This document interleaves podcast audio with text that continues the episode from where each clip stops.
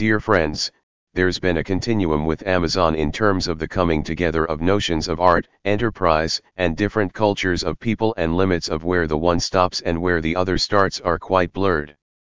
Searching the platform of my ebook distribution partner, I realized there are extra markets in Amazon my book has been released, including options from Lightning Source, UK, in terms of more print on demand markets. What I haven't already talked to you about is the market of United Arab Emirates and the market of Singapore.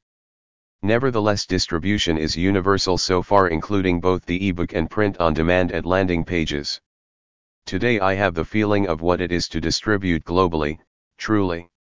So if you want to get to know the story and the plot that started it all, you can follow the links of the words of Emily Logan in Amazon at Amazon Singapore, Amazon United Arab Emirates, Amazon Spain, Amazon Japan, Amazon Mexico, Amazon Netherlands, Amazon France, Amazon Italy, Amazon USA, Amazon UK, Amazon Canada, Amazon Australia, Amazon India, Amazon Brazil.